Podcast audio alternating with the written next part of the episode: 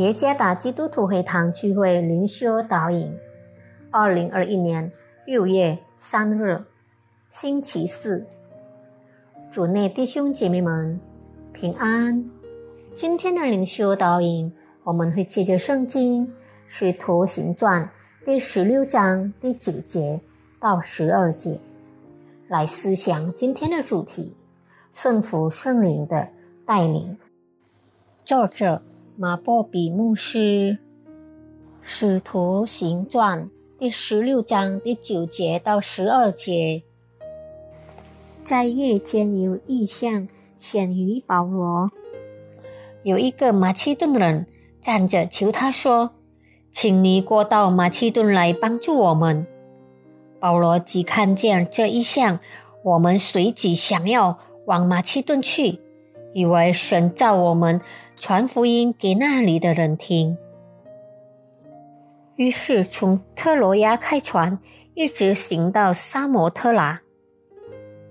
第二天到了尼亚波利，从那里来到腓利比，就是马其顿这一方的头一个城，也是罗马的住房城。我们在这城里住了几天，顺服生灵的声音。乃是很基本的一件事，好让信徒懂得神在他本身的生命中旨意。因此，信徒必须操练自己，每时刻与神建立密切的沟通，如此便能敏锐地领会到生灵的声音，成为一位主的使徒。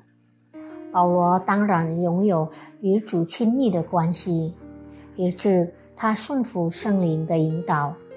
这件事我们从他在一个晚上看见异象而晓得。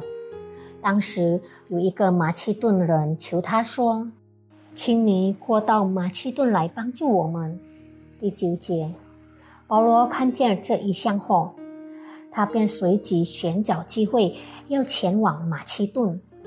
因为他知道这是主呼叫要向那一边的人传福音。保罗从特罗亚出发，直接到萨摩特拉。第二天，他们便抵达尼亚波利和来到马其顿的第一个城——腓利比，也是罗马的住房城。保罗就在这里。与他的团队开始宣教的事工，传福音。我们看到福音的第一个果子，名叫吕底亚，他是推亚推拉城的卖紫色布皮的妇人。第十四节，我们能够想象，如果那时保罗没有顺服圣灵，透过意象的引领。当然也不会产生在腓利比传福音的事迹了。倘若我们渴慕宣教的事工能够成功，便要顺服圣灵的声音，因为主耶稣已经差遣圣灵在传福音的事工上与我们同在。当圣灵推动我们的心做见证或传讲神的话时，我们不可推却它或耽延时间。我们不要向圣灵的声音硬着心。如果这件事重复发生，那就一定会使我们对圣灵的声音更不敏感。如果今天圣灵感动我们向朋友、亲属或某一个人传福音，我们便要立即行动，不要再单延。我们操练自己，成为更顺服圣灵带领的人。顺服圣灵的带领，即将产生出做好准备为基督做见证的行动和心态。愿上帝赐福大家。